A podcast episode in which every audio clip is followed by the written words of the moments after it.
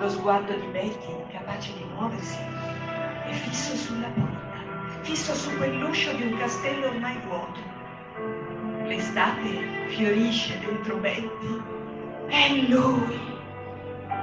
Entra in punta di piedi, più bello che mai, uguale ma diverso, i tratti più morbidi, il viso luminoso e sereno che sprigiona beatitudine. Dove sei stato? Senza il coraggio di abbracciarlo per paura che nel farlo scompaia come una nuvola di fumo o si frantumi tra le sue braccia come cristallo. In un posto bellissimo, mamma. Ognuno offre la propria competenza mettendosi al servizio degli altri. Io prendo lezioni di greco e in cambio offro lezioni di matematica e inglese. Non mi manca nulla. Non mi servono nemmeno gli occhiali perché qualcuno vede per me. Ma come si chiama questo posto? Nessuno ha un nome. Ognuno è una persona. Dobbiamo telefonare a tutti per annunciare il tuo ritorno. Mamma, non serve. Perché io sono venuto per te, per farti vedere che sto bene, ma riparto oggi stesso. Qui per me ormai non c'è più posto.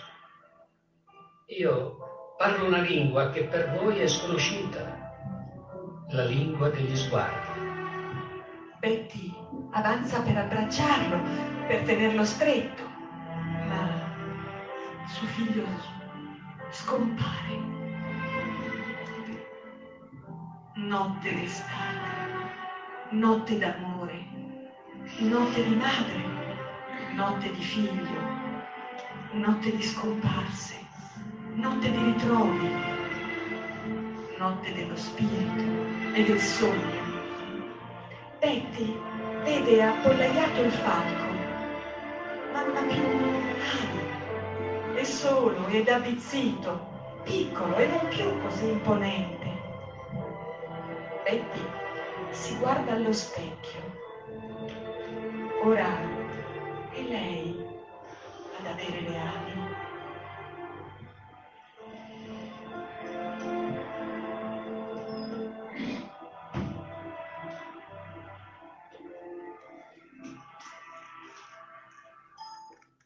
Un romanzo in pillole, Il falco e l'altalena, la storia di una madre per un figlio scomparso, di Caterina Migliazza.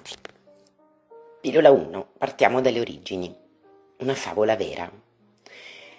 C'era una volta una bimbetta dagli occhi scuri, come la notte, e il naso alla francesina, ma non veniva dai paesi della Borgogna, era del sud Italia, calabrese, e il suo cuore era caldo come il sole di quella regione incantata un nome molto comune, Elisabetta in dialetto Bettina, che presto lasciò il posto al nomignolo Nina. Nina cresceva tra le coccole della sorella maggiore, Rosa, e i dispetti del fratello mezzano, Turi. In quel paesino dell'entroterra calabrese c'era uno strano castello pieno di principi, regine, maghi, streghe, giullari e menestrelli che, ebbri di drammatica spontaneità, avevano dimenticato le regole, le convenzioni sociali e si erano lasciati andare ai loro istinti. Disturbati, qualcuno li definiva, ma tutti li chiamavano pazzi. Il manicomio era il cuore pulsante del paese.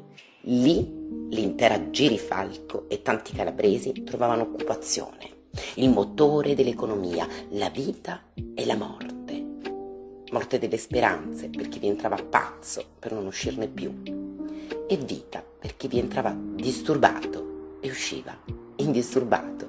Per questo era il paese dei pazzi, Cirifalco.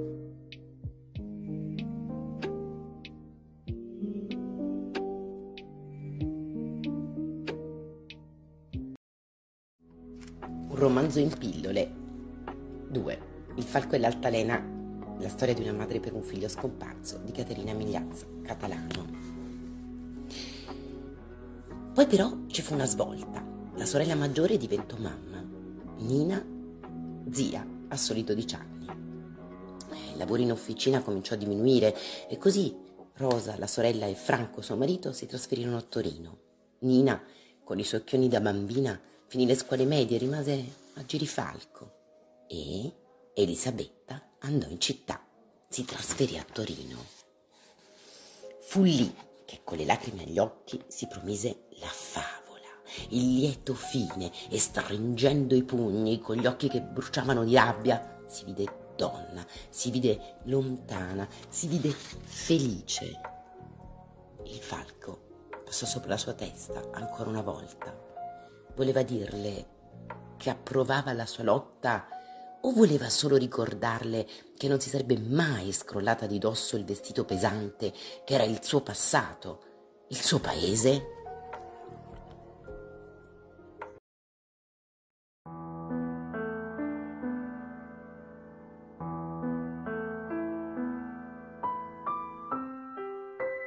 L'attesa di chi aspetta di essere trovato. Prima che tu nascessi, i tuoi genitori attendevano te impazientemente. Un'attesa infinita, come infinito è il moto del mare. L'attesa è un peso e al contempo un dono. L'aspetterò tutta una vita, perché il tempo c'è. Aspetto esprimendo le mie sensazioni in nuove sfumature. Attesa. Una parola che solo a pronunciarla mi fa provare mille sensazioni. Sto aspettando di ritrovare la bambina che sono stata e di rinascere con forza. l'attesa senza certezze, il rimanere in bilico, sospesi in un limbo in cui forse si rimarrà prigionieri in eterno.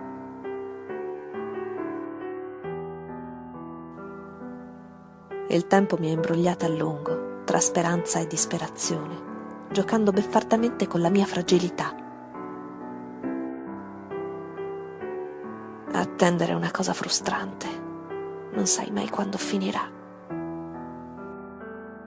Ti aspetteremo qui, tutti insieme, come si aspetta una pianta che cresce.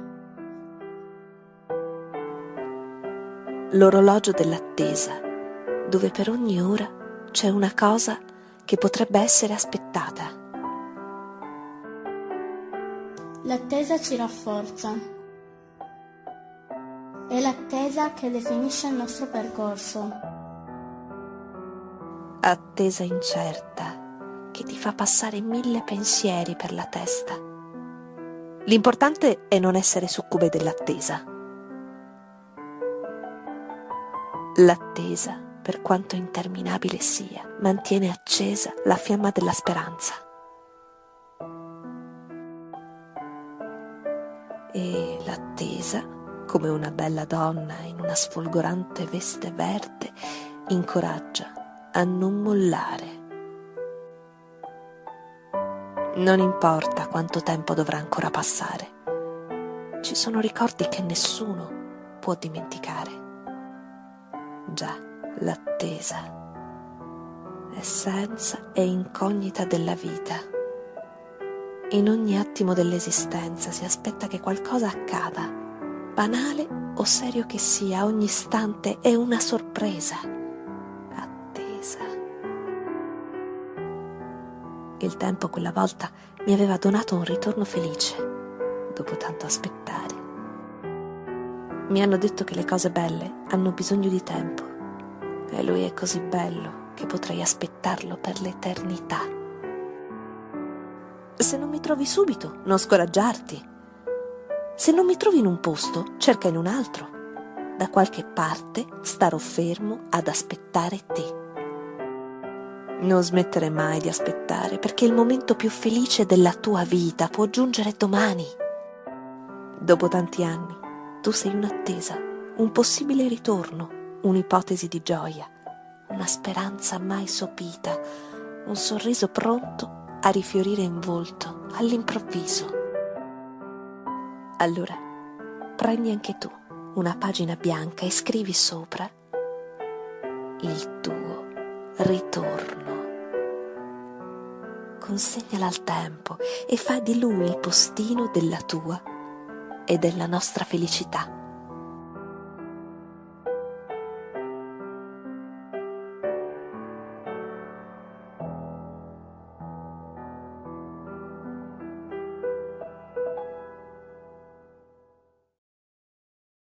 Alle altre notizie, 14 anni fa è scomparso Fabrizio Catalano, un ragazzo di Collegno di cui non, so, non, ci sono più tracce. I familiari hanno istituito un'associazione per cercare notizie, per mantenere alta l'attenzione. Ora anche un premio letterario. Giampiero Amandola. Dov'è Fabrizio? Cosa fa Fabrizio? Ma noi continuiamo a tenere la speranza accesa e eh, trasformando un po' quella che è la sua assenza in presenza. Fabrizio praticamente si perdono le, le, sue tracce il 21 luglio del 2005 sul sentiero francescano della pace che va da Assisi a Gubbio. La speranza è che Fabrizio possa ritornare presto a casa e che qualcuno lo incontri e gli indichi la strada di casa. Magari lui non si ricorda più, ha perso la memoria. Noi ha trovato accoglienza in qualche eremo. Cercando Fabrizio è il nome dell'associazione che cerca anche altri mille Fabrizi, dato che vuole dare voce ai familiari di tutti gli scomparsi. In Italia dal 74 al 2019 sono sparite oltre 59.000 persone e ci sono oltre 2.600 corpi senza vita e senza nome. Poiché qui pensano che anche le parole diano vita, hanno creato un premio letterario per Fabrizio. Fabrizio è con noi in tutti questi racconti, in cinque anni oltre 1200 racconti, per noi veramente è un sogno che si è realizzato, noi speriamo che presto Fabrizio possa ritornare e leggere tutti i racconti e continuare lui la storia di una madre per un figlio scomparso. E i ragazzi hanno vinto raccontando che trovare Fabrizio vuol dire trovare se stessi, guarirsi. Fabrizio, stai tranquillo perché alla fine della lista delle cose da fare ci ho messo tanta voglia di guarire. Buonasera a tutti e benvenuti a questa terza serata della Festa del Volontariato 2.0 da Collegno, quest'anno tutto online. Questa sera insieme a noi ci sono Caterina Migliazza Catalano dell'associazione Cercando Fabrizio. Ciao Caterina. Ma ciao a tutti. Per mille mani, come al solito ci sono io, ma poi c'è anche Maristella e Cristina. Ciao, ciao, ciao a tutti. Ciao a tutti. Per i Rangers abbiamo Erika. Ciao. Abbiamo Arianna. Ciao. E poi c'è anche Chiara. Ciao a tutti e Federico. Ciao a tutti. Ciao. E in ascolto ci sono poi anche eh, Bruna e Greta della Casa Famiglia di Pinerolo che verranno intervistati successivamente. Ciao e, eccoci qua. Allora, partiamo con questa nuova diretta. Anche questa sera i contenuti saranno molto interessanti, un po' come la diretta di ieri sera.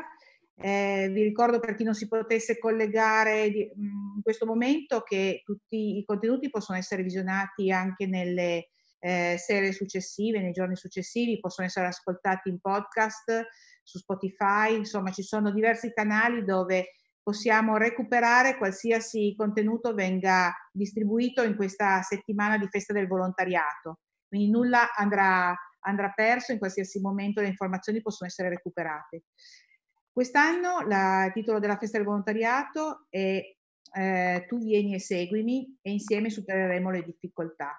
È un tema che ha più sfaccettature e che eh, è sempre molto attuale, soprattutto per le difficoltà che in questo momento, insomma, ad altre difficoltà si sono aggiunte quelle nuove di quest'anno. E, ehm, e poi anche perché eh, insieme supereremo le difficoltà, quindi il concetto di insieme. Quest'anno non possiamo essere in piazza per ovvi motivi, però cerchiamo di essere insieme online, quindi eh, distanti ma vicini lo stesso.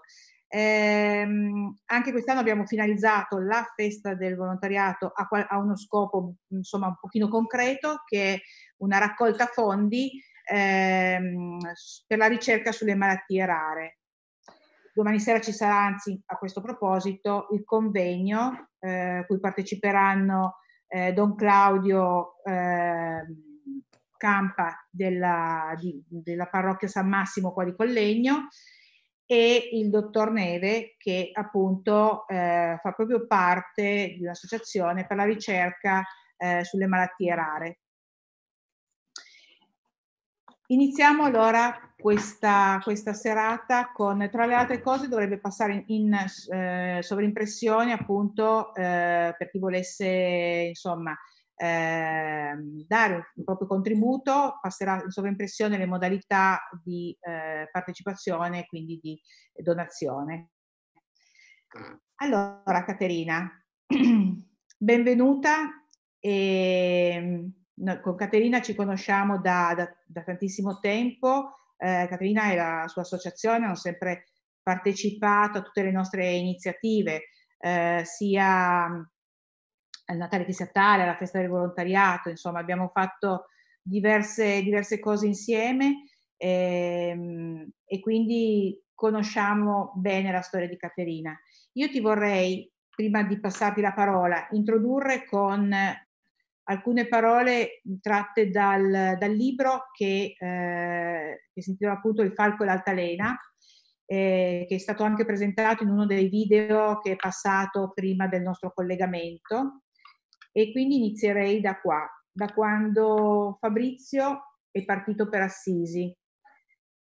E, e in una telefonata una sua amica dice sono ad Assisi per il corso del secondo anno di musicoterapia.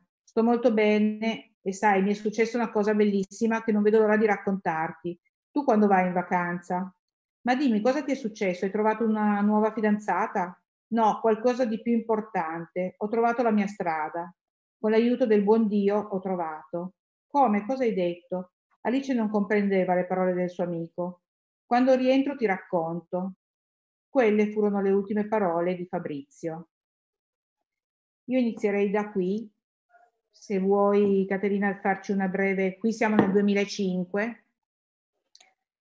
allora, di...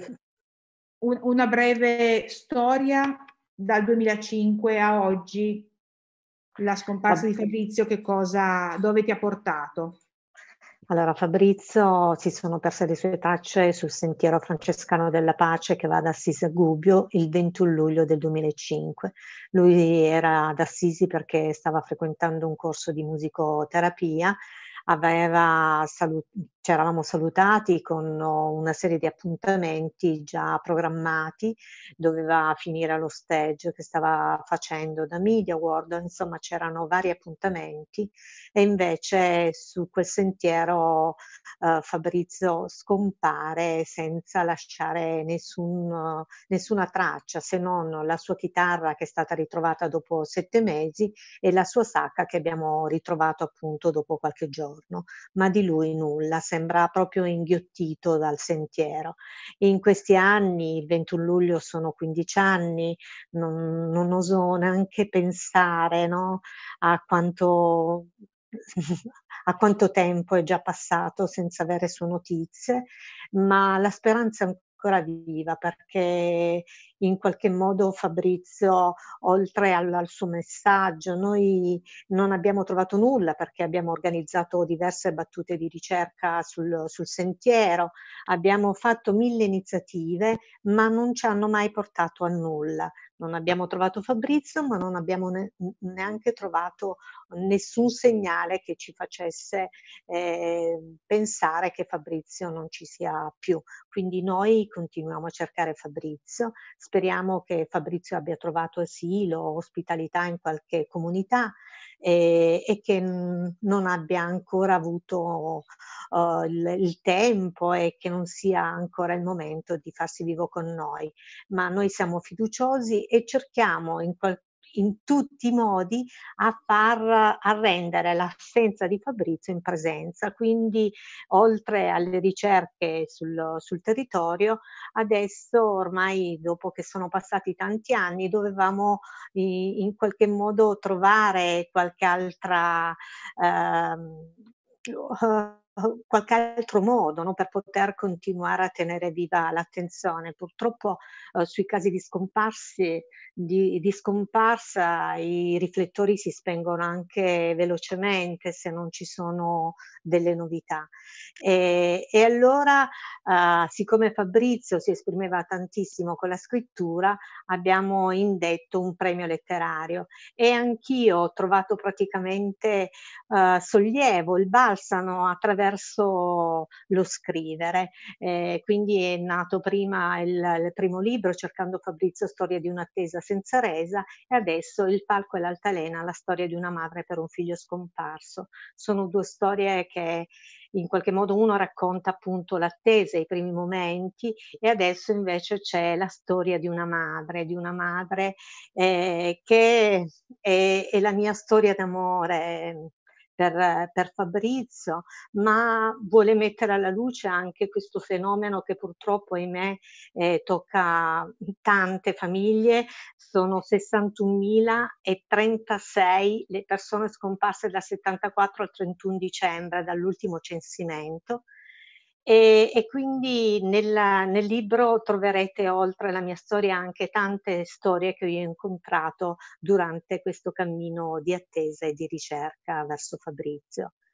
Eh, questo è un viaggio, un viaggio come l'ha definito um, Fabrizio stesso in una delle sue poesie, un viaggio verso l'amore. Io spero prima o poi di poter riabbracciare Fabrizio, uh, ma nel, nel, frattempo lo sento e, e attraverso il libro uh, lo sentiamo più vicino e presente perché il libro è farcito anche delle sue po- poesie, lui appunto scriveva e, e, anche queste poesie eh, sono un po' eh, hanno dato un po' il senso alla nostra, alla nostra ricerca, alla nostra attesa, perché in qualche modo sono anche un po' profetiche.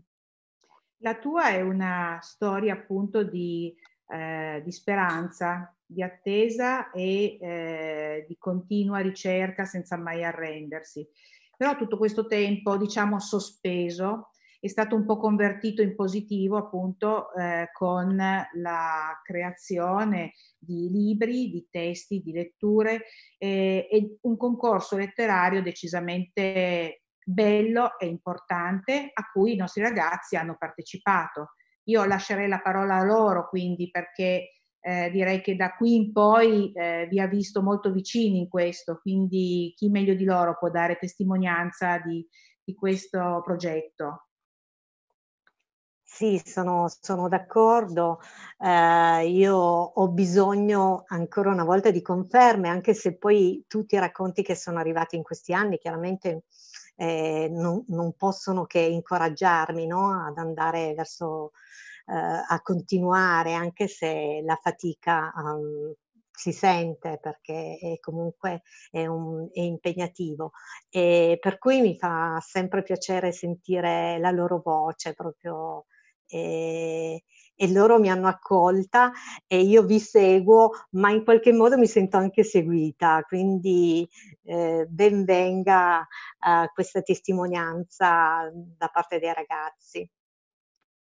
Allora, ciao Caterina, prima di passare la parola direttamente ai ragazzi, eh, come ha già detto Sabrina, non, non, sei un volto nuovo per noi, sono già parecchie feste che le, sono già parecchie le volte a cui tu hai partecipato alle nostre feste, la tua presenza, la tua associazione ci sei sempre stata, quindi ci tenevamo a ringraziarti prima di tutto. E, ehm, e proprio a questo proposito, ehm, allo scorso Natale che sia tale, a dicembre, eh, sei venuta un po' da me e da un'altra persona e ci hai proposto, visto che noi Rangers eh, siamo un gruppo di ragazzi, ma perché non... Ehm, mh, magari quest'anno non partecipate a questo concorso. Io personalmente non, non ne avevo, non ne, non, non ero a conoscenza e mh, però mi sono messa lì, ti ho ascoltata, ti abbiamo ascoltata e abbiamo detto ma perché no? Allora poi abbiamo anche deciso di invitarti personalmente alle nostre riunioni. Sei venuta anche con noi a riunione, eh, a riunione degli ELP il venerdì e dopo un po' averti conosciuta meglio, dopo aver conosciuto un po' meglio te la storia di Fabrizio, eh, siamo, riusciti a trasmettere un pochino quello che pensavamo, che come dicevi tu, eh, la scrittura è un modo molto particolare ehm, che permette soprattutto agli adolescenti, perché come ci, avevi come ci dicevi, abbiamo tante di quelle cose dentro, soprattutto noi ragazzi, che magari non riusciamo a tirare fuori, ma con una mamma, con, eh, con un confidente, invece questa cosa viene molto più spontanea. Quindi io poi volevo passare la parola ai ragazzi che eh, credo abbiano qualcosa da dirti e da chiederti soprattutto. Grazie.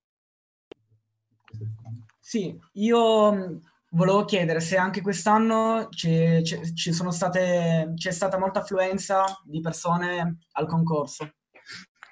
Sì, anche quest'anno abbiamo veramente inaspettatamente perché per noi ogni anno è un po' una sorpresa, no?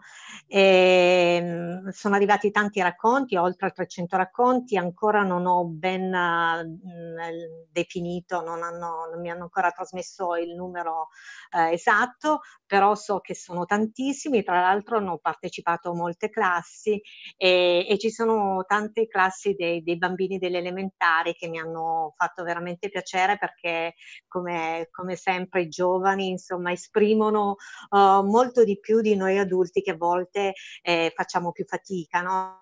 Invece c'è la, la, spontaneità, c'è la leggerezza dell'età che eh, fa venire fuori comunque eh, delle cose molto belle, molto emozionanti. Va bene, grazie. Avrei una domanda sì, vai Arianna. Come associazione organizzate eventi e incontri online anche in questo periodo? Ma uh, io mi, mi, sono offerta soprattutto con le scuole proprio perché quest'anno avevamo un calendario ricco di, di incontri, anzi anche con, con, i Rangers erano programmati di, degli incontri con i più piccoli, purtroppo la pandemia e il Covid-19 hanno annullato tutto. E allora sì, ho dato un po' di sostegno, di supporto a qualche insegnante che me l'ha chiesto, però purtroppo non è facile perché voi mi insegnate che insomma eh, raccontare mh, queste le storie insomma e, e portare eh, questo progetto è, è faticoso online perché si ha bisogno proprio di guardarsi bene negli occhi e, di, e, e quindi non è stato facile. In più eh, diciamo che non eravamo neanche preparati Adesso vedremo per, per, la premiazione e per tutto il resto come, come organizzarci. Eh, però mh, per quest'anno insomma abbiamo lavorato veramente poco con le scuole anche perché anche per loro era difficile organizzarsi e, e quindi abbiamo tentato però poi non è andato a buon fine insomma l'intervento online. Ok, grazie. Bene, io eh, volevo chiederti mh, questo. Eh, parlavi di 63.000 mh, casi eh, insomma, di ragazzi scomparsi, che non sono pochi, un numero che forse noi non abbiamo neanche dimensione. Ecco. E, ehm, immagino che tu sei abbastanza in rete con gli altri genitori, con le altre, insomma, eh, genitori come voi, no? che soffrono e che eh, vivono di speranza in continuazione. Ecco, ci sono dei progetti, delle cose che vi che state port- pensando di portare avanti insieme, delle iniziative che pensate di portare avanti insieme per far sentire la vostra voce? Ma noi devo dire che adesso con, no, con il Covid appunto abbiamo un po' interrotto anche le nostre, le nostre istanze. Eh, noi lottiamo per la banca dati del DNA perché sono 61.000 le persone scomparse italiane e straniere mm, da rintracciare in Italia, ma abbiamo 2.665 cadaveri senza nome che giacciono negli obitori territori. E, ed è una lotta che ormai è diventata sempre eh, più importante perché è, è, è impossibile pensare che basterebbe quantomeno uh, dargli una degna sepoltura dopo avergli, eh, averli sottoposti all'esame del DNA in modo che comunque rimane eh, una traccia. E, e invece pare che insomma non ci siano sufficientemente fondi, anche la nostra lotta per, eh, per il disegno di legge sulle persone scomparse è rimasto con due articoli, noi non abbiamo permessi retribuiti per cercare i nostri cari, non abbiamo materiale, eh, dobbiamo in, interloquire con i, me, con i media, non abbiamo assistenza legale, non abbiamo assistenza assistenziale sociale e, e fiscale. E tutto è demandato a noi. L'unica cosa che siamo riusciti ad ottenere sono questi due articoli, uno che prevede che la denuncia di scomparsa deve essere accettata immediatamente perché prima bisognava aspettare 48 ore, 48 ore in certi casi è, è, è veramente troppo, no? se pensiamo ad esempio a un malato di Alzheimer. E, ehm, e poi che lo può fare anche, eh, anche il vicino di casa, mentre prima la denuncia doveva presentarla solo un familiare stretto. Quindi questo è un piccolo passo che in questi 15 anni siamo in questi, per me che a, ai tempi che è scomparso Fabrizio non c'era nulla, non avevamo nemmeno il commissario straordinario delle persone scomparse che almeno adesso ci dà, fa il censimento del, delle denunce, quindi abbiamo i dati aggiornati.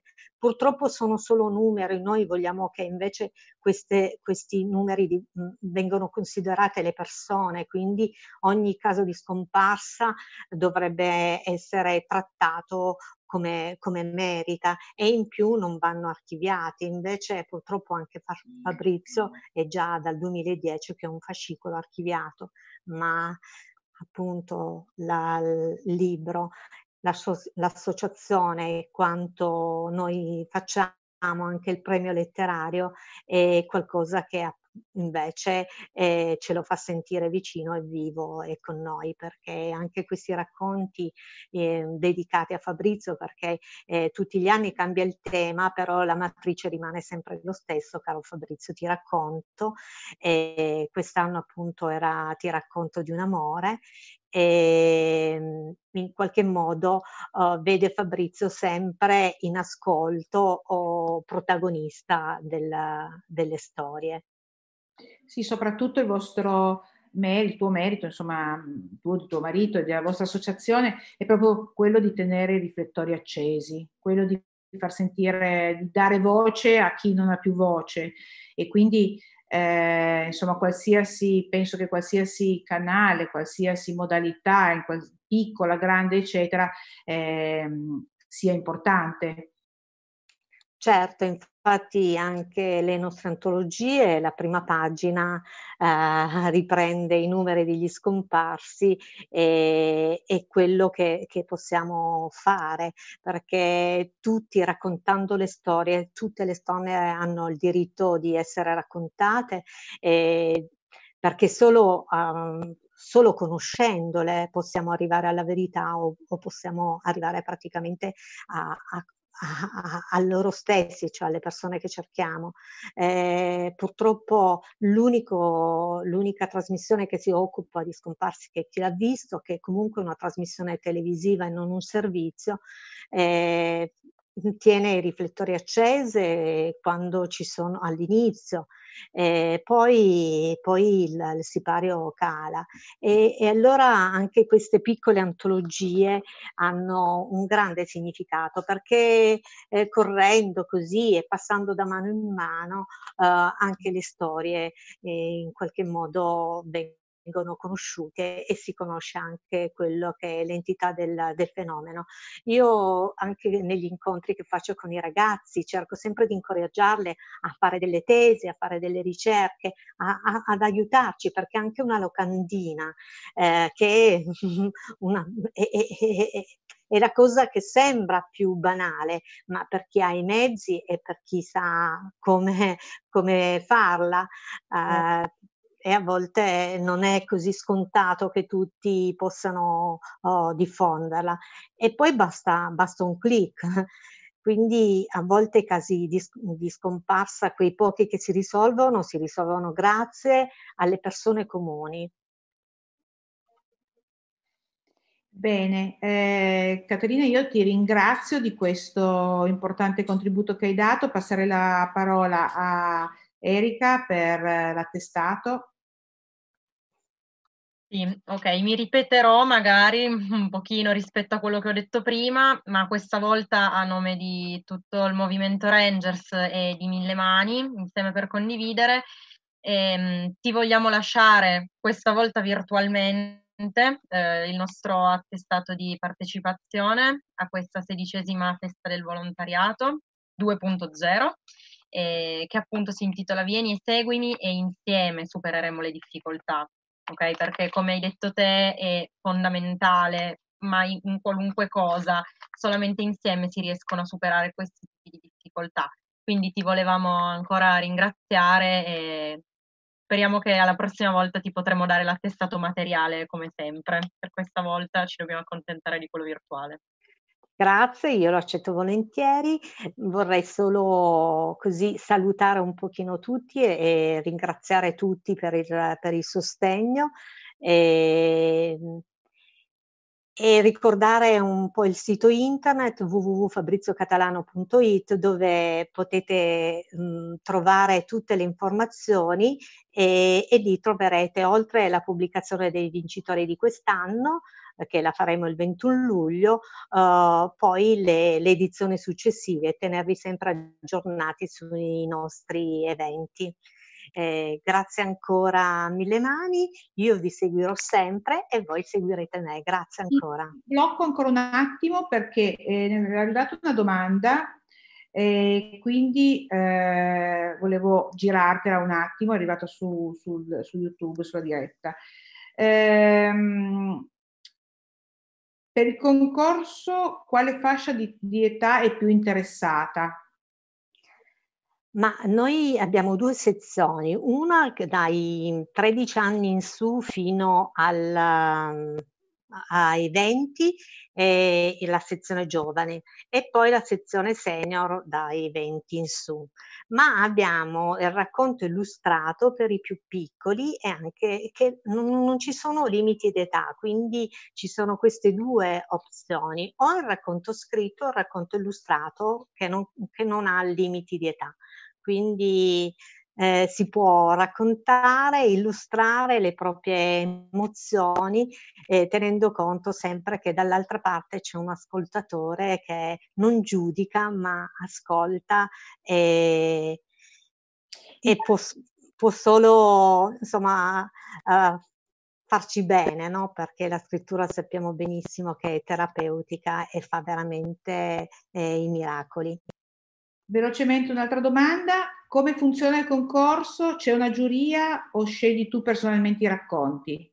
No, assolutamente, non riuscirei. li, li, sceglierei tutti, per me sono tutti vincitori, lo dico tutti, in tutte le edizioni.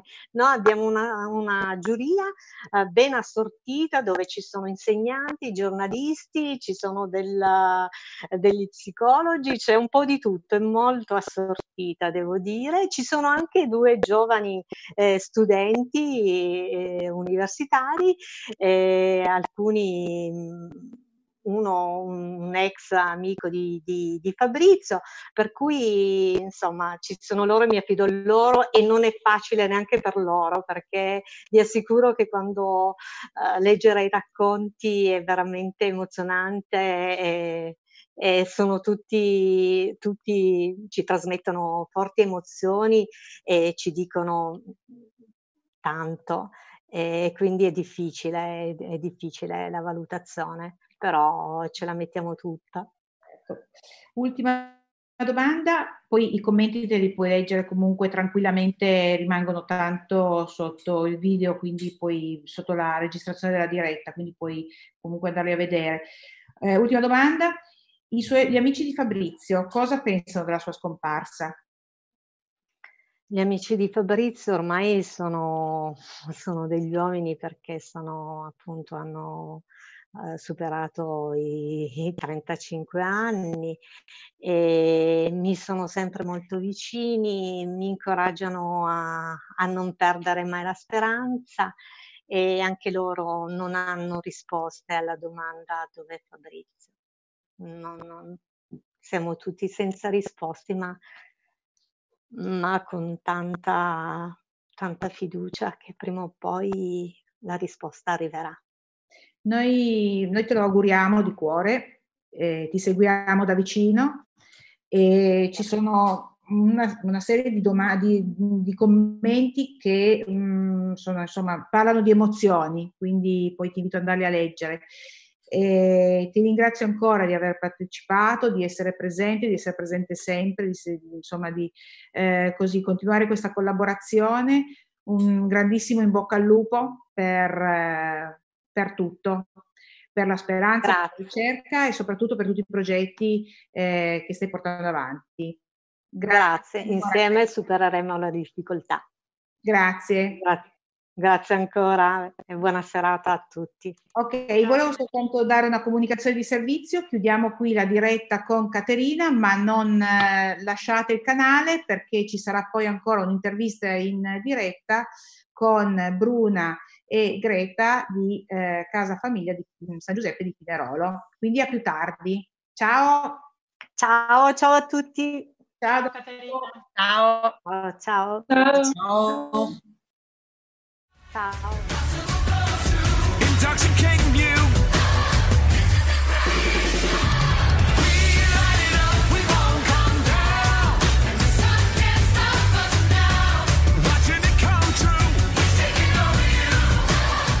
Dal 31 maggio al 1 giugno.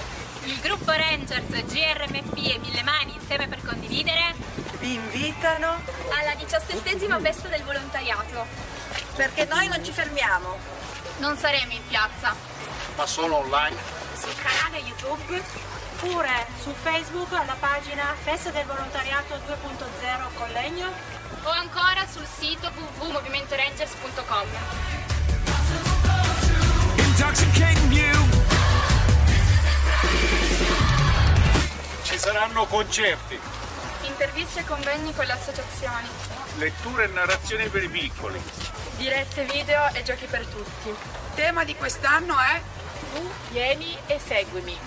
Insieme supereremo le difficoltà, ma soprattutto staremo insieme, stanti ma uniti.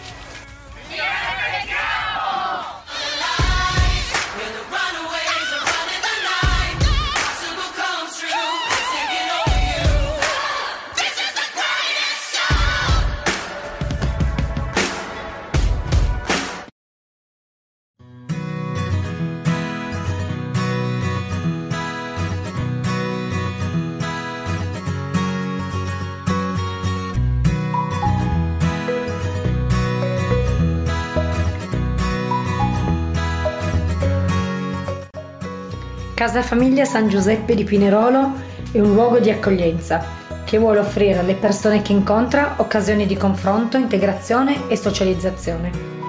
All'interno di questa casa operano, come in una grande famiglia, suore, educatori, personale e volontari, condividendo insieme non solo la quotidianità, ma anche momenti di riflessione e crescita personale.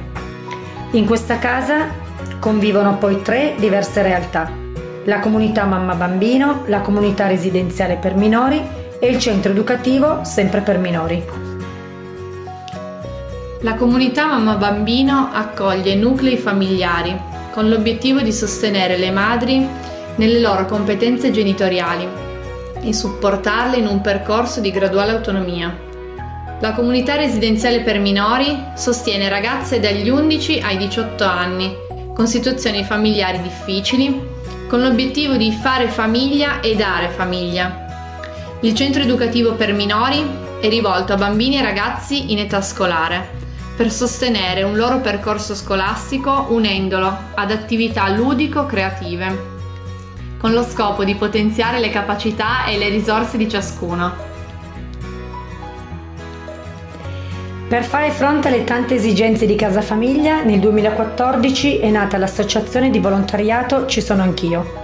Questa realtà, all'interno della quale operano moltissimi volontari, si occupa di sostenere economicamente molte delle attività svolte in casa famiglia, come lo sport, i corsi, i laboratori, le lezioni per la patente, ma in particolare questa associazione mette in campo le competenze di ogni singola persona, avendo l'altro come unico obiettivo. In tutti questi anni insieme abbiamo condiviso momenti belli, ma anche percorsi più difficili, sempre con tanta voglia di fare bene. Per questo noi ci sentiamo di dirvi Insieme si può fare.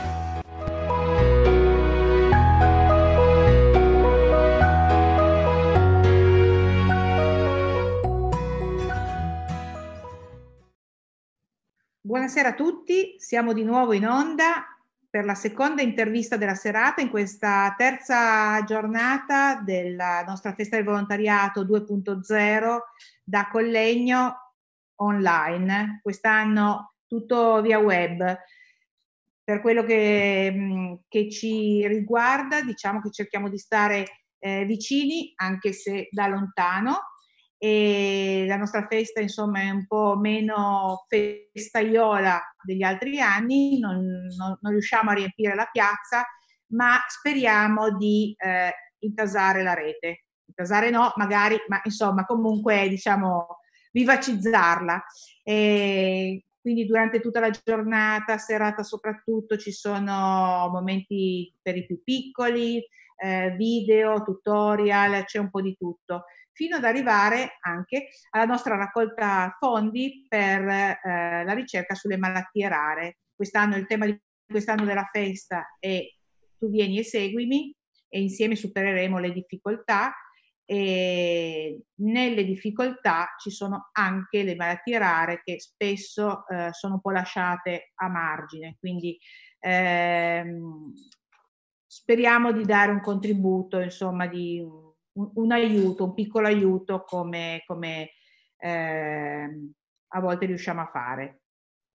Intanto do il benvenuto a Bruna e a Greta. Grazie, ciao della Casa Famiglia San Giuseppe di Pinerolo e dell'associazione Ci sono anch'io.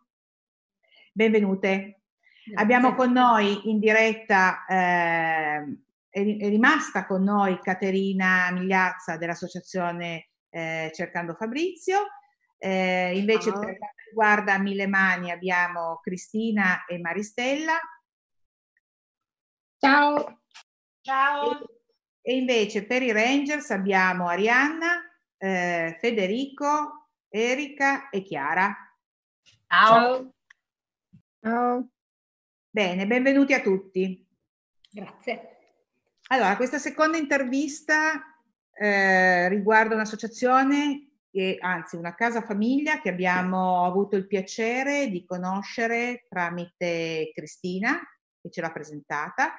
E per una serie di vicissitudini sempre legate al coronavirus non abbiamo, come dire, ci eravamo messi in progetto di fare una pericena al femminile come facciamo tutti gli anni e dedicare il nostro ricavato proprio alla casa famiglia di Pinerolo. Purtroppo a causa appunto del, del coronavirus e di tutte le chiusure non abbiamo potuto fare la festa, eh, siamo riusciti lo stesso ad aiutare la casa famiglia e da lì a conoscerci meglio. E quindi è con molto piacere che vi abbiamo qua questa sera per eh, insomma conoscerci ancora, ma soprattutto farvi conoscere. Quindi raccontare un po' che cos'è Casa Famiglia, di cosa si occupa, come, come è nata e soprattutto eh, chi ospita. Buonasera a tutti, intanto cogliamo l'occasione per dirvi davvero grazie dal profondo del nostro cuore per averci voluto bene senza conoscerci tutti personalmente. Eh, ci teniamo a dire che mh, con il vostro contributo a breve, in questi giorni, finalmente anche noi potremo uscire come il resto del mondo e quindi due mamme ospiti all'interno della struttura Casa Famiglia eh, inizierà a frequentare il corso di, di, scuola guida per poter prendere la patente, grazie al vostro contributo anche. Quindi siamo, questo innanzitutto. Siamo molto, siamo molto, molto contenti. Eh, intanto forse non vi ho presentato bene. Eh, perché eh, non ho detto forse i vostri nomi, quindi li, casomai li ripetiamo così a beneficio di tutti. Quindi abbiamo Bruna Mieggia, giusto? Di Casa Famiglia e invece eh, Greta San Martino dell'associazione eh, Ci sono anch'io che opera all'interno della Casa Famiglia, corretto? In realtà siamo entrambe educatrici di Casa Famiglia, quindi operiamo entrambe all'interno di Casa Famiglia ehm, e poi eh, facciamo anche parte come soci dell'associazione Ci sono anch'io che opera proprio all'interno della stessa struttura, però ovviamente l'associazione coinvolge un sacco di volontari oltre ai dipendenti ecco, della struttura. Certamente, avremo modo di approfondire questo, questo discorso. Eh, scusa l'interruzione, Bruna, puoi continuare sì, con... Casa Famiglia è proprio il nome che è, Casa Famiglia, è una struttura che è molto vecchia, voglio dire, è nata tantissimi anni fa, um, subito dopo la guerra ospitava le orfane, tutte ragazze normalmente orfane, ed era una sorta di collegio. Oggi, con il passare del tempo, insomma, si è un po' evoluta e si chiama proprio casa famiglia perché è una casa, una casa grande, eh, accoglie mamme e bambini, eh, accoglie un gruppo di ragazze adolescenti che vivono in un appartamento come proprio in una grande famiglia. E poi ancora all'interno di questa struttura c'è un, um, un gruppo di ragazzi eh, del centro diurno che viene per svolgere i compiti e non solo per svolgere i compiti ma diverse attività, insomma un sostegno alla scuola che poi è un po' allargato all'intera giornata come sostegno alla famiglia. Bene. All'interno della casa famiglia ci, sono, ci siamo noi educatori, non siamo solo noi due naturalmente, e ci sono più educatori, ci sono anche di famiglie di educatori perché per esempio io lavoro qua con mio marito, c'è un'altra coppia eh, marito e moglie e all'interno ci sono anche delle suore perché la struttura è di proprietà delle suore di San Giuseppe di Pinerolo e quindi c'è una collaborazione con le suore. Anni fa la casa era gestita solo dalle suore, oggi invece suore ed educatori laici. E poi all'interno della, della casa famiglia eh, nel 2014, come abbiamo detto nel video, ehm, è nata proprio un'associazione. Questo perché ehm, le esigenze della casa, i bisogni della casa erano tanti e a volte era difficile far fronte a tutte queste necessità. E quindi l'idea di creare un'associazione, che si è poi chiamata Ci sono anch'io, eh, è stata proprio quella di eh, poter affrontare eh, altre necessità che altrimenti non, non, avremmo potuto affrontare.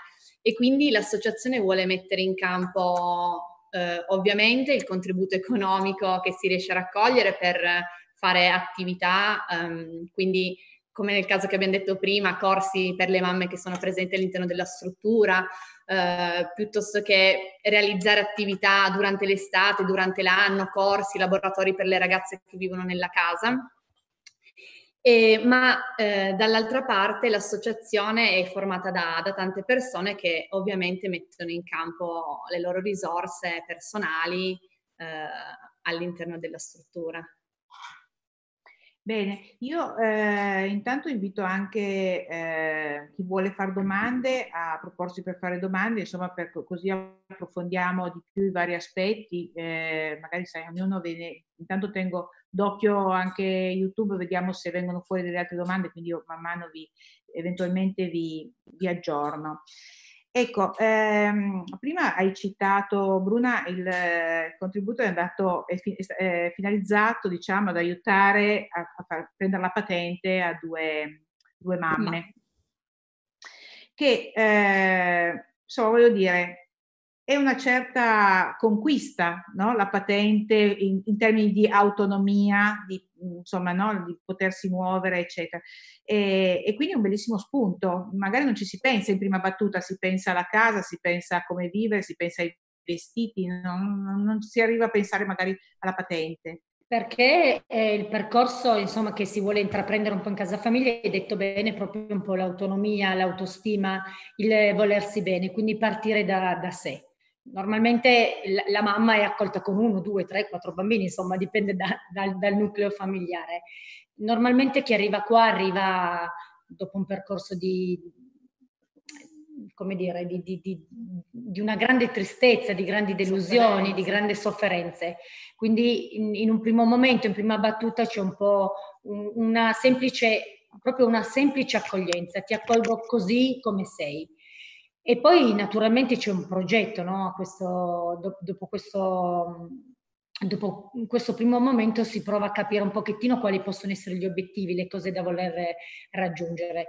Naturalmente al primo posto ci sono sempre i figli, quindi eh, o recuperare dei rapporti là dove sono stati un pochettino eh, persi o sono stati difficili o ehm, qualche mamma giovane, perché abbiamo accolto anche delle mamme di 16-17 anni, no? Proprio a, a, imparare ad essere per la prima volta mamme, a prendersi cura di qualcuno come magari invece non, non, non lo so, a loro volta non sono state prese in cura, no? non sono state volute bene. E da qui poi c'è proprio il progetto della vita, no? quindi qualcuno inizia ad andare a scuola per la prima volta perché ha lasciato gli studi magari prima di, di, di portarli a termine, qualcuno prende la patente perché così poi sarà autonoma per gestirsi, per uscire, per andare al lavoro, si, si, cerca un lavoro adatto, no? adatto anche alle proprie caratteristiche, ma anche ai propri desideri che tante volte vengono messi da parte perché insomma ci sono altre, sempre altre scelte da fare prima. La cosa bella, secondo noi, di Casa Famiglia e di, eh, dell'associazione Ci sono anch'io che vanno per mano, è che al termine del percorso di, di, del tempo che si sta in Casa Famiglia c'è un accompagnamento anche dopo quindi le mamme che è finito il loro periodo in casa famiglia, che, che varia, qualcuno sta qualche mese, qualcuno sta anche molti anni in realtà. C'è ancora un accompagnamento dopo, no? E l'accompagnamento normalmente eh, viene fatto da tanti volontari che incontrano in casa famiglia. Allora si creano delle belle amicizie, dei legami forti che poi vanno oltre, che però sono un sostegno per la vita. Diceva bene prima la, la signora, no? la nostra nuova amica, eh, che si sente accompagnata da questi giovani ragazzi, no?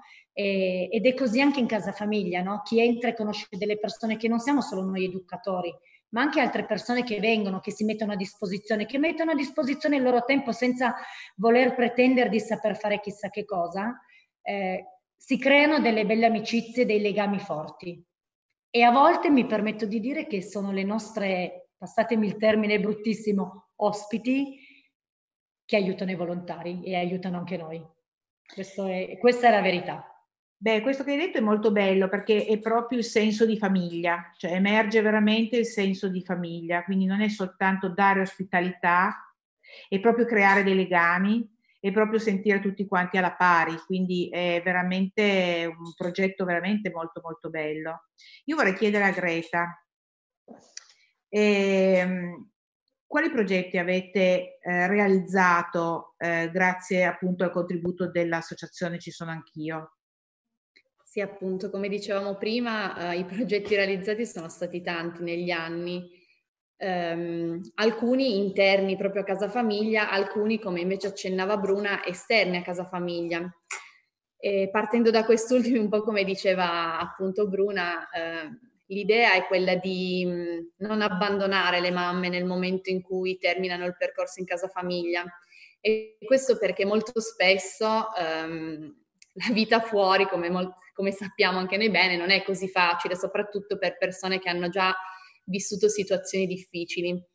Eh, e quindi non c'è cosa migliore secondo noi che continuare per quanto possibile a dare una mano. Quindi appunto con il contributo dell'associazione e con l'aiuto di molti volontari si cerca proprio di andare in questa direzione, quindi eh, nell'aiuto, nel sostegno um, a, a, mantenere una casa, a cercare una casa, a preparare una casa e poi a mantenere una casa, soprattutto per il primo periodo. Um, quindi c'è tutta questa parte, diciamo, fuori casa famiglia. E invece all'interno della casa, um, allora i progetti eh, sono diversi, nel senso che per quanto riguarda le ragazze, um, che vivono in casa famiglia molto spesso gli aiuti economici diciamo vengono utilizzati eh, per permettere loro ehm, di fare corsi, quindi nel loro tempo libero, quindi per esempio corsi di equitazione, quest'anno sono stati fatti un corso di pallavolo, eccetera, eccetera. eh, oppure anche semplicemente per acquistare eh, del, del, materiale ragazze, di cui le ragazze hanno bisogno. Eh. Nel senso che chiaramente le cose base vengono, ven- verrebbero comunque fornite dalla struttura, però per permettere anche di soddisfare dei bisogni, come dire, un pochino più personali, eh, si fa fronte anche grazie all'associazione. E poi eh, quello che è importante è che appunto il contributo dei volontari permette di realizzare anche una serie di laboratori all'interno della casa sia per le mamme sia per le ragazze. Quindi, per esempio, ehm, sono stati attivati in questi anni eh, dei corsi di musica, quindi per esempio corso di chitarra, ehm, corso di batteria per alcuni ragazzi. Eh, c'è un importantissimo eh, corso, diciamo, di cucito eh, che coinvolge sia le ragazze sia le mamme, che poi di fatto è molto più di un corso di cucito perché, come dicevamo prima, è uno scambio tra volontari e, persone che abitano qua e noi eh, che ci lavoriamo perché ehm, per queste volontarie che vengono settimanalmente a trovarci ehm, diventa quasi veramente una seconda casa. Eh, e quindi anche per loro è proprio un piacere partecipare, condividere dei momenti con, lo, con noi, diventa proprio un momento di chiacchiere e di scambio anche per loro. E, ehm, quindi questo, poi abbiamo fatto anche corsi per esempio di pittura, eh, corsi di vario genere, di mercatini di Natale e poi eh, i volontari più giovani soprattutto ci aiutano eh, nello studio con i ragazzi, nel senso che appunto i pomeriggi a casa famiglia sono veramente eh, impegnativi e ricchi di persone, perché oltre alle persone che abitano in casa abbiamo un servizio appunto eh, diurno in cui ragazzi eh, dalle elementari alle superiori vengono eh, per attività ludiche ma anche per il momento dello studio all'interno di casa famiglia, quindi la sola presenza degli educatori non sarebbe sufficiente per poter seguire tutti quanti e quindi eh, il contributo dei, dei volontari in questo senso diventa fondamentale ed è bellissimo perché c'è proprio una varietà di età eh, tra i volontari che ci aiutano, quindi dai ragazzi delle superiori che ci aiutano con i compiti fino alle persone più adulte che ci aiutano in questo corso di cucito. Ecco. Tra l'altro, intanto che parlate, stanno passando delle immagini della, della vostra casa, di questa casa famiglia, e prima eh, è stato mandato in onda il, il video, insomma, che mh, ha riassunto un po' quella che è la vostra realtà, che è una realtà gioiosa comunque, quindi ehm, decisamente colorata e gioiosa. Infatti leggevo qua fra i commenti, adesso vi dico poi alcune domande che sono emerse, che eh, appunto Patrizia dice, nei vostri disegni continuo a vedere tante mani colorate, la nostra associazione si chiama Mille Mani, qualcuno ci ha messo sulla stessa strada. Beh sì, sì, probabilmente non c'è proprio nulla che succede per caso e quindi questo è un, bel, è un bellissimo segnale. Eh, vi leggo alcune domande. Se qualcuno vuole intervenire... Eh... Sì, io, io... Bene, vai Maristella, allora le domande le leggiamo dopo. Allora, io avrei un sacco di domande da fare, nel senso che è un argomento a me molto caro, eh, nel senso che anni fa abbiamo fatto, diciamo, io e mio marito un anno di volontariato presso una casa famiglia di, sul corso Moncalieri, dove c'erano ragazzi dagli 8 anni fino ai 17 e 18. Eh, è proprio vero quello che hai detto Bruna, nel senso che eh, i ragazzi ehm, eh, ci aspettavano quasi, noi andavamo un giorno alla settimana a farlo il mercoledì e, e loro aspettavano proprio quel giorno eh, perché noi andavamo, eh, stavamo lì con loro e fare semplicemente ehm, stare, dargli, fare compagnia, portarli magari eh, fuori a giocare al bowling, eh, insomma fargli proprio un, stare con loro e, e partecipare a, alla loro vita all'interno della, della casa. No?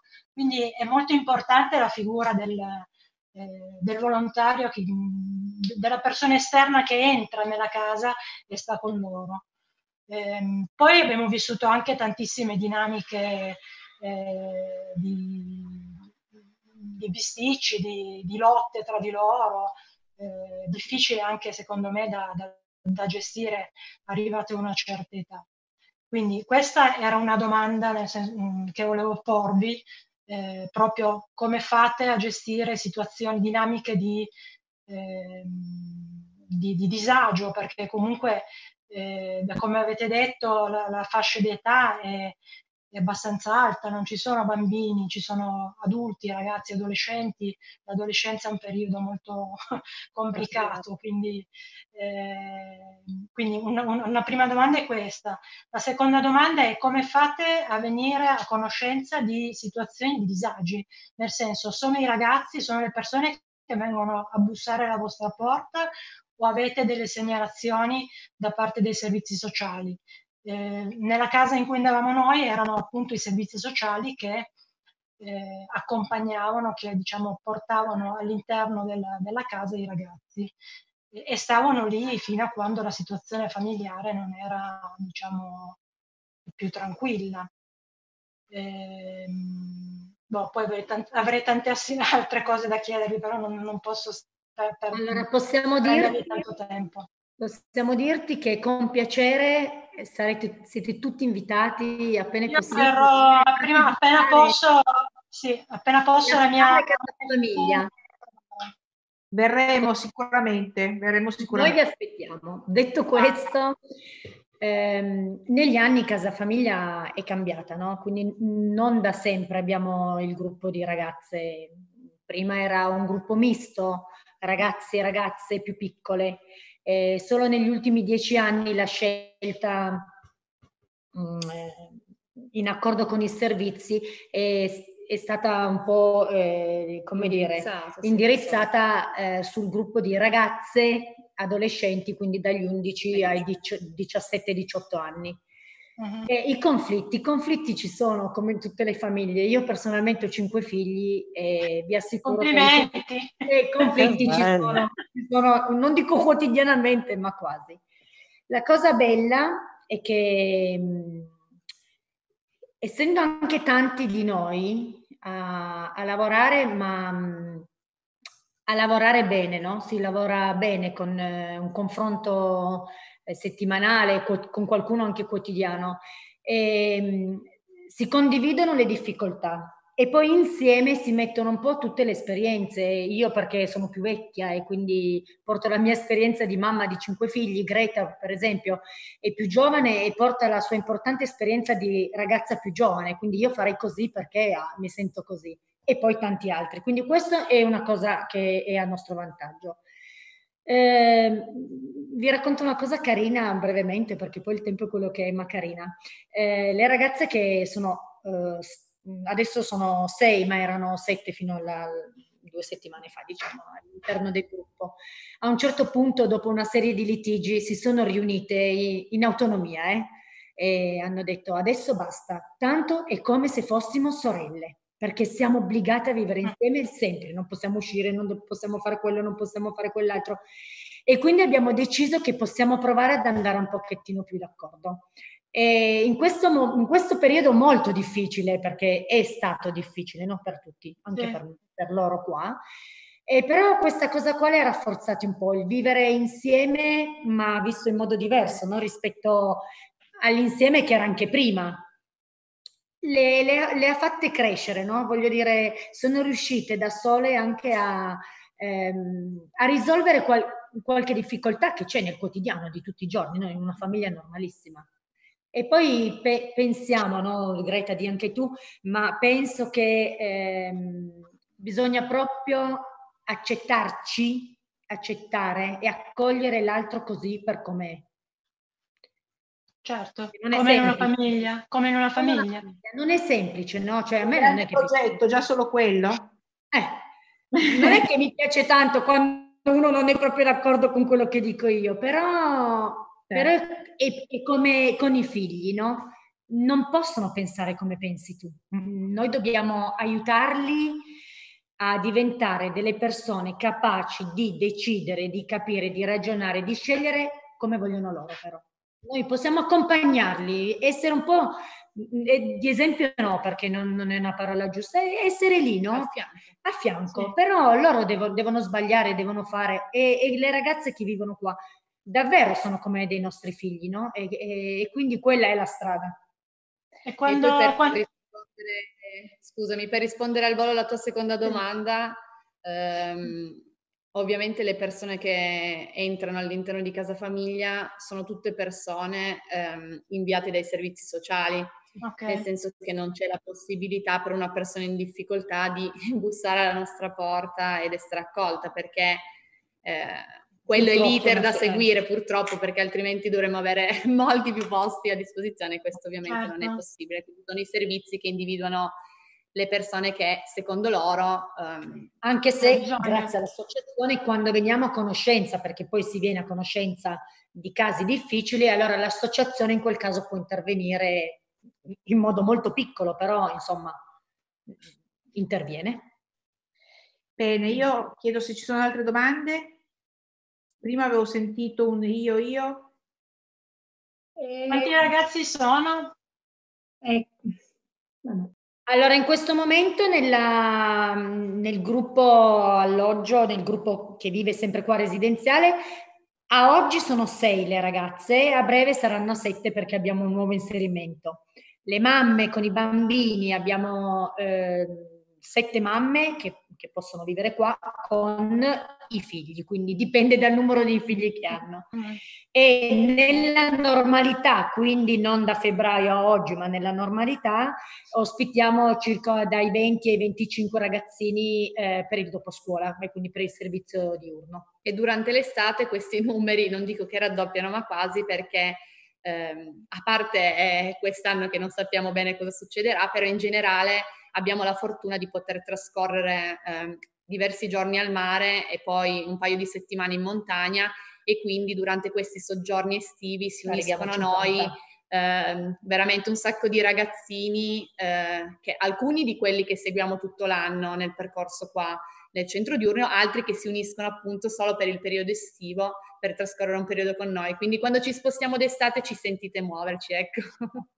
Se quest'anno non ci possiamo muovere e così sarà, siamo qua, se avete qualche iniziativa carina da proporci, ragazzi, qualche partita di pallavolo, noi ci siamo. Bene, prendiamo un appunto su questo allora. Chissà mai, chissà mai. Bene. Cristina, volevi dire qualcosa?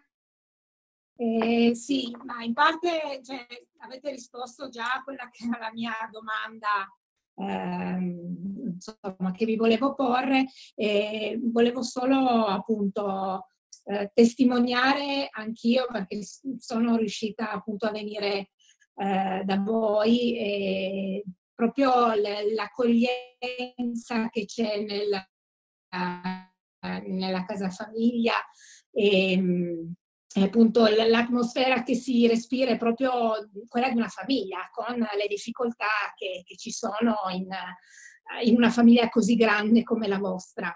E volevo chiedervi eh, quali sono state le più le difficoltà maggiori che avete dovuto affrontare in questo periodo eh, in cui appunto al- ehm, c'è stato questo chiusura e questo blocco per eh, tante attività. Vado io. Ma sicuramente la prima, mi viene da dire, ehm, è, è- è stato dover comunicare alle ragazze che vivono nel gruppo, eh, non tutte perché non tutte possono fare il rientro a casa, ma mm, una parte di loro sì, dover dire ragazze da oggi non tornate a casa, quindi da oggi non andrete a trovare mamma. Questo è stato difficile, è stato difficile perché è stato per, lung- per tanto tempo, cioè domani 3 giugno per la prima volta queste ragazze potranno uscire un'ora da casa famiglia. E eh,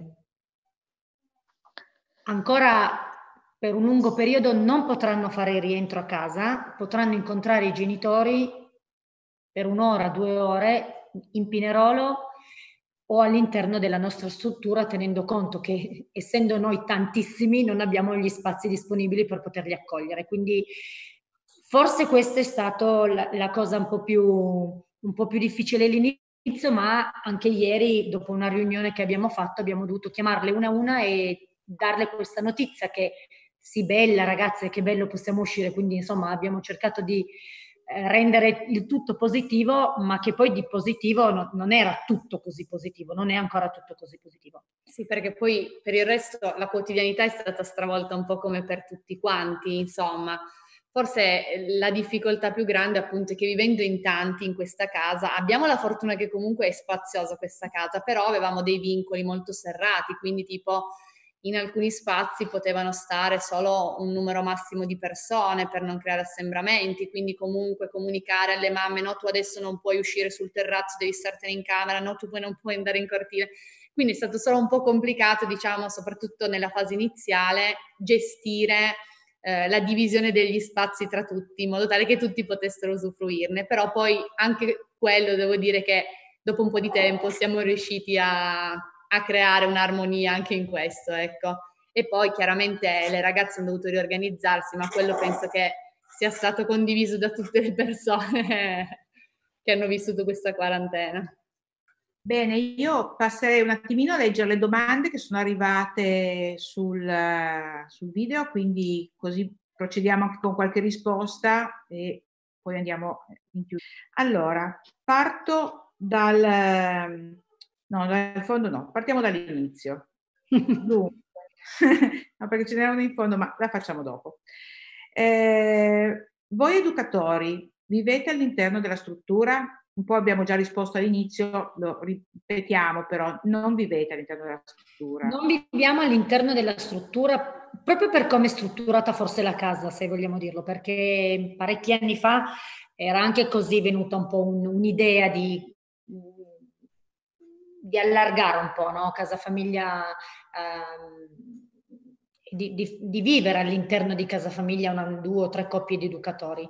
In realtà, proprio per come è strutturata casa famiglia, sarebbe diventata una grande difficoltà sia per la famiglia a diventare una famiglia troppo allargata, ma anche per le persone che vivono in casa famiglia, accogliere una famiglia non sarebbe stato così semplice. Quindi la scelta è stata quella poi di, insomma, ad oggi ci sono le suore, e quindi ci sono loro che sono fisse qua e sono parte del, sono le nonne della casa, no? Le nonne. E noi ci turniamo sabati, domenica, insomma. Anche perché forse qualche volta un minimo di stacco serve. È importante, vero Greta? Sì. per la sopravvivenza, insomma, ecco, perché immagino che sia veramente un'attività molto, molto impegnativa, quindi magari anche soltanto pochi, poco tempo però avere un po' di tempo a propria disposizione, staccare, eccetera, e trovarsi un'isola da parte, insomma, credo che sia anche per voi importante. Poi ci chiedono, siete riusciti, come siete riusciti a gestire la difficile situazione derivata dalla pandemia Covid? Ma ehm, devo dirti che, mhmm, a parte quello che abbiamo detto prima, no? questi momenti di sofferenza, ma veramente penso che in tutte le case ci siano stati dei momenti difficili, no? Eh, direi bene, eh, Casa Famiglia, come diceva Greta, ha tanti spazi e ci sono anche tante persone. E quindi, ehm, tolte forse le prime due settimane dove nessuno di noi sapeva realmente cosa fosse questa cosa, eh, poi abbiamo incominciato alla mattina si studia, si seguono le lezioni come tutti, ehm, c'è l'ora di attività sportiva, c'è l'ora di... Ehm, abbiamo, vi devo dire che abbiamo ridipinto Casa Famiglia, no? Ognuno ha fatto dei disegni, avete visto un pochettino, ma davvero è diventata carina, davvero è proprio colorata, perché di tempo ne abbiamo avuto e ognuno ha messo in, in campo le proprie qualità. No? Abbiamo scoperto anche delle ragazze che non sapevamo sapessero disegnare così bene, invece guarda un po', sono proprio brave. Ehm, eh, abbiamo occupato, speriamo, abbastanza bene il tempo, sempre. Eh, abbiamo avuto sicuramente più tempo per chiacchierare con loro, per conoscerle un po' di più e per conoscerci anche un po' di più, mi viene da dire, un po' anche le nostre difficoltà, no? Eh, io per esempio personalmente porto il fatto che tornando a casa alla sera eh, ero quasi triste perché dicevo però io alla fine oggi ho incontrato dei bambini, delle mamme, le mie colleghe, ho parlato con tante persone, no? Torno a casa e soprattutto le mie due figlie più piccole sono state a casa sempre a casa loro, senza potersi incontrare con nessuno, no? Mi sentivo quasi in colpa, cioè mi sono sentita quasi in una situazione privilegiata rispetto a loro. Certo. Poi non è tutto bello, però è così. Certo. Che età hanno le tue, i tuoi... Allora, le ultime, eh, parto dall'inizio perché così non me li dimentico, 25, 23, 21, 18 e 16. hai, hai rotto, hai rotto l'andamento dopo un certo 25? punto. 25. Scusa, ma quanti anni hai tu? Non si può dire. Non è vero, ne ho 48. Complimenti. Perché dici che sono vecchia e tra dieci anni vado in pensione. Allora ci iscriviamo tutti a casa famiglia perché... È vero! Eh, Venite. no. Eh. Premetto che sono cresciuta in casa famiglia, avevo quattro anni quando sono entrata in casa famiglia, quindi vuol dire che insomma... Caspita! Complimenti. bene, no Greta? Complimenti. Bene, complimenti davvero per tutto, eh, non solo per, per il mantenersi giovani, però veramente notevole. Vado avanti con le domande. Se qualcuno volesse aiutarvi, qual è la prima cosa che vi viene in mente? La prima cosa è conoscerci, nel senso che secondo me la cosa più bella è potersi parlare poi di persona, conoscere la realtà di persona, perché a parole si capisce, ma quando la si vede, la si conosce di persona, l'impatto è ancora un altro. Quindi a noi piace conoscerci, eh, presentarci, fare vedere le realtà e poi insieme pensare quali possono essere eh, le opzioni, diciamo, nel senso che poi alcuni volontari preferiscono aiutarci con contributi economici, grazie ai quali appunto, come dicevamo prima, siamo riusciti a realizzare diverse cose. Eh, altre persone invece eh, ci vengono da noi proprio per poter mettere in campo le loro, le loro risorse, le loro qualità, quindi eh, possono inserirsi o in progetti che già esistono, in laboratori per esempio che già esistono, o per esempio si possono creare insieme delle nuove attività. Per esempio eh, eh, l'anno scorso appunto eh, una signora, che tra l'altro è mia suocera, che è molto brava nella pittura, ha detto ma perché non non pensiamo uh, ad un laboratorio di pittura per le ragazze, soprattutto considerando che ce n'erano alcune veramente portate, diciamo, per la pittura.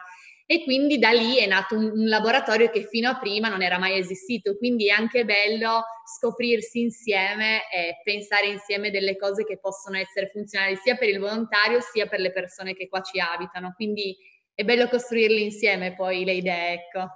Bene, quindi siete anche delle talent scout. Esatto. Cristina, Cristina può dire qualcosa perché ci siamo conosciute con una semplice merenda, è vero? Sì, sì, sì, sono venuta a trovarvi un pomeriggio insieme a delle colleghe che vi conoscevano già. E appunto, come dicevo prima, l'atmosfera è, che si respira è davvero speciale. E si vede proprio l'amore che voi e che tutti gli spettatori, anche volontari, mettete in quello che, che fate lì dentro. Eh, e quindi appunto sono contenta di, di essere venuta a trovarvi. E, e, proprio come, cioè voi, il vostro diciamo compito, proprio come una casa, è quello che deve avere una buona madre, cioè quella di, ehm, di proteggere il proprio figlio, però di aiutarlo a diventare autonomo ed è proprio quello che si, si vede eh, all'interno appunto di Casa Famiglia in cui ho visto anche eh, che alcune mamme hanno la possibilità di gestirsi la loro, la loro, la, il loro spazio, quindi non hanno solo una stanza ma hanno anche eh, una cucina in modo proprio da, eh, da vivere sin da subito in una situazione il più possibile normale. Ecco. Sì, Bene, ehm, solo una piccola cosa, una piccola curiosità. Eh, noi eh, come, come, gruppo, vabbè, come Rangers soprattutto, ma anche come Mille Mani, eh, seguiamo e appoggiamo una Casa Speranza, insomma un, un orfanotrofio in Romania, Campina, che è tenuto per l'appunto dalle suore di San Giuseppe. Ma li conosci tu? Per caso, c'è qualche relazione? Stavo, stavo no, chiedendo proba- lei. Probabilmente non sono le suore di San Giuseppe di Pinerolo, perché la congregazione no, del...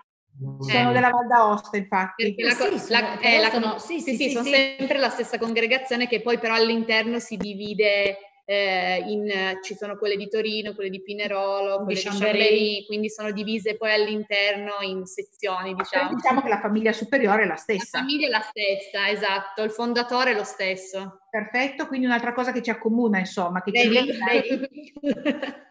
Niente, vi dobbiamo venire a trovare per forza. Sì, alla, alla per, una merenda. per una merenda. Questo però era già in programma, eh? Certo, assolutamente. Quindi anch'io Scusate, anch'io mi prenoto, eh, voglio eh, venire con voi sì. perché ho tante cose da raccontarvi, ma tante cose da, da, da, ascoltare da voi, da questa grande famiglia, bellissimo. Facciamo una spedizione. Esatto, bene. Che ragazzi giovani, eh? Ci avvisiamo. Vi affido a Greta, eh, che giovane lei. Va bene. Io andrei, inizio, è una serata molto molto bella, veramente spiace sempre un po' arri- andare verso la conclusione perché eh, insomma i, i, i, minuti passano velocemente e si vorrebbe invece avere ancora tanto tanto tempo. Però eh, diciamo che sono venute fuori veramente tanti spunti, eh, insomma una conoscenza veramente che ci riempie il cuore perché appunto eh, sono delle bellissime realtà, impegnative ma veramente bellissime, che mh, aiutano e tappano dei buchi che non è facile tappare, no? delle situazioni di aiuto che non è facile eh, insomma, solle- risollevare. Quindi veramente siamo molto molto felici di aver riconosciuto e che siate qua a questa, nella nostra festa. E passerei una, la parola a Chiara che eh, vi consegna l'attestato. Chiara ci sei? Sì. Sì, anche se non possiamo farlo in Piazza Pertini, quest'anno comunque ci tenevamo anche a voi a dare l'attestato di partecipazione a questa sedicesima festa del volontariato 2.0 e niente, ringraziarvi della vostra partecipazione, ci ha fatto molto piacere e e niente, anche magari cogliere l'occasione di invitarvi ai nostri prossimi eventi, eh, oppure noi verremo comunque a, da, da voi. Boh. Grazie, grazie a voi di questa opportunità. Bene, io inviterei però i Rangers qualcuno si candidi così al volo per dire due parole sul vostro gruppo. No? Ogni sera abbiamo diciamo un gruppo diverso, quindi insomma presentiamo anche il gruppo di questa sera. Chi è che se la sente? Se la sente Arianna, perché ah, stasera c'è Arianna e quindi coglie l'occasione. Perfetto, vai Arianna. Eh, cioè, devo parlare in generale del gruppo? Sì. Ok. Eh, cioè, I Rangers sono un gruppo di ragazzi di diverse età che percorrono un cammino di crescita assieme. Il nostro movimento è stato fondato da Padre Modesto di, diversi anni fa alla Madonnetta di Genova, inizialmente per impegnare i ragazzi in qualche attività divertente, ma soprattutto di volontariato. Durante l'anno, um, sì, scusate. Cosa eh, facciamo durante l'anno? Ci troviamo una volta a settimana per discutere le tematiche, mentre i più piccoli affrontano temi a loro più vicini attraverso il gioco e i canti. Dieci giorni all'anno partecipiamo a, a turni al campo estivo che si svolge durante il mese di luglio. Eh, Modesto è stato trasferito in diverse parrocchie e in ognuna ha fondato questo gruppo, per questo i Rangers sono a Genova, Sestri, Collegno, Spoleto e Romania, dove c'è una casa di accoglienza per bambini che non possono vivere presso le loro famiglie. Ok, grande Ari, mi aggancio solo al volo a quello che ha detto lei, perché appunto poi Sabrina ci ha dato, mi ha dato lo spunto, ha detto le suore di San Giuseppe di Aosta, io stavo pensando, perché mentre parlavate un pochino voi, ehm, ho pensato, ma un, una pic- piccola parte, un po' quello che state dicendo, a me sembra di averla già un po' provata sulla mia pelle, no? Perché mh, io e Chiara abbiamo avuto la fortuna di andare in questa casa famiglia in, in, Romania, che non è propriamente una casa famiglia come l'avete descritta voi, un pochino diversa, ci sono solo bambini bambini anche piccoli però, anche non neonati ma quasi fino ai 17 anni che è l'età fino a cui poss- li possono tenere. Siamo andate come volontari ovviamente perché non abbiamo le competenze per definirci educatrici e, ehm, e veramente siamo tornate, la prima volta che siamo andate siamo tornate che abbiamo detto mamma mia abbiamo ricevuto più di quello che abbiamo dato Cioè noi siamo andate, siamo venute per dare una mano e invece quello che abbiamo fatto è stato ricevere sostanzialmente. Perché come ha detto Arianna, noi facciamo i campi estivi a luglio e mh, questi ragazzi della Romania vengono, riescono a partecipare, pre- eh, prendiamo noi eh, i biglietti aerei e almeno d'estate li riusciamo a far staccare da questa situazione un, un, po', un po' che diventa un po' pesante, hanno bisogno di staccare la spina anche loro, però andare lì è un'altra, è un'altra cosa, quindi posso co- solo confermare, avrei anche io mille domande che poi magari ci faremo in futuro, ci conosceremo meglio, però posso solo confermare che quello che avete detto assolutamente l'abbiamo provato, anche se in minima parte, anche noi con la nostra pelle. Quindi grazie per avercelo raccontato. A voi. Molto bene. Eh, invito anche Bruno e Greta a leggervi poi i commenti, non li sto a leggere adesso, ma insomma ci sono diversi, diversi commenti che, che, vi riguardano chiaramente. Eh, sono tutti di complimenti per, per la vostra attività, il vostro impegno, quindi poi con calma li andrete a vedere e a leggere, eh, tanto rimangono salvati. Invece io eh, passerei la parola a Chiara per la frase della, di questo incontro. Sì, eh, un'altra novità di quest'anno è che noi Rangers insieme a Mille Mani abbiamo creato un, un calendario dove ci sono delle foto che rappresentano il, per ogni mese ci sono delle foto che rappresentano il, il movimento e insieme a queste foto ci sono delle, delle frasi che eh, sono, state, mh, sono state dette da Padre Modesto, dal nostro fondatore. Quella che volevamo leggere eh, stasera era quella del mese di maggio, perché ci sembrava più appropriata a questa, questa sera. Ora ve la leggo. Um, I giovani amano seminare e chi fa volontariato sa che raccogliere sono sempre gli altri, oltre che a loro stessi. Padre Modesto. E direi che ritorniamo esattamente in quello che si diceva prima, no? che si va per dare, per aiutare, si torna indietro, no? invece in qualche modo aiutati, quindi eh, ci portiamo la valigia ancora più piena di quando siamo partiti, no? un concetto che è ritornato anche ieri sera questo, quindi eh, è una fortuna, no? fra virgolette, scegliere di essere un volontario perché ti permette di, insomma, di, di, di, stare bene, prima di tutto con te stesso, per te stesso e poi anche verso gli altri, no? Quindi è una, una situazione veramente, eh, insomma, di grazia quasi, incontrare queste realtà, poter partecipare poterle vivere proprio. E, ehm, quindi anche questa sera ci sono state veramente delle bellissime testimonianze e insomma è, è, un piacere, oltre che un onore, veramente dare voce a questa foresta che cresce in silenzio, a volte troppo spesso. Allora, io ehm, lancerei il programma per domani. Chi è che ha... Erika? Allora, eh, intanto grazie per averci seguito mh, mm, anche questa serata e vi vogliamo invitare anche a seguirci domani sera perché la festa non è finita, anzi è solo a metà, quindi ehm, vi invitiamo domani sera a partire dalle ore 21, sempre in diretta sul, sul nostro canale YouTube, eh, per ehm, il convegno su disabilità e malattie rare, quali prospettive per il futuro e come vengono affrontate oggi eh, saranno presenti eh, con noi in videochiamata Don Claudio Campa e il dottor Luca Nave. Quindi vi invitiamo ufficialmente a partecipare anche domani sera e vi ricordiamo che proprio su questo tema abbiamo deciso di dedicare la raccolta fondi eh, per questa festa del volontariato per le malattie rare.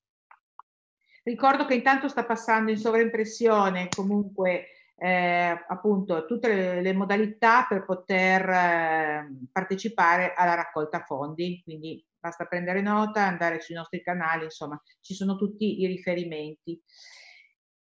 Anche questa sera, eh, prima della buonanotte, accenderemo la nostra candela, che è un po' un simbolo che, insomma, di, eh, di speranza, di luce, soprattutto di calore. E nel ringraziare Bruna e Greta per questa partecipazione, Caterina che è ancora con noi, immagino, non la vedo, ma credo che ci sia. Quindi nel ringraziare tutte voi per la partecipazione alla nostra sedicesima festa del volontariato e in attesa di venire a fare la merenda a Pinerolo tutti insieme. Eh, vi ringrazio, appuntamento a domani con tutti voi e ancora di più, invitate parenti e amici a seguirci. La candela per dire la spegniamo e diciamo buonanotte a tutti. Buonanotte. Buonanotte. Buonanotte. Buonanotte. Buonanotte. Buonanotte, grazie. Buonanotte, a voi. buonanotte a tutti, a presto. Intoxicating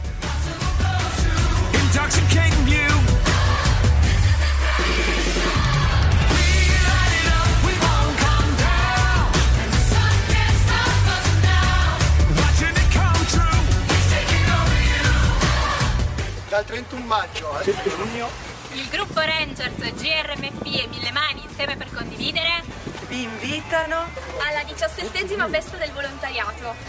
perché noi non ci fermiamo. Non saremo in piazza, ma solo online. sul canale YouTube Oppure su Facebook alla pagina Festa del Volontariato 2.0 Collegno.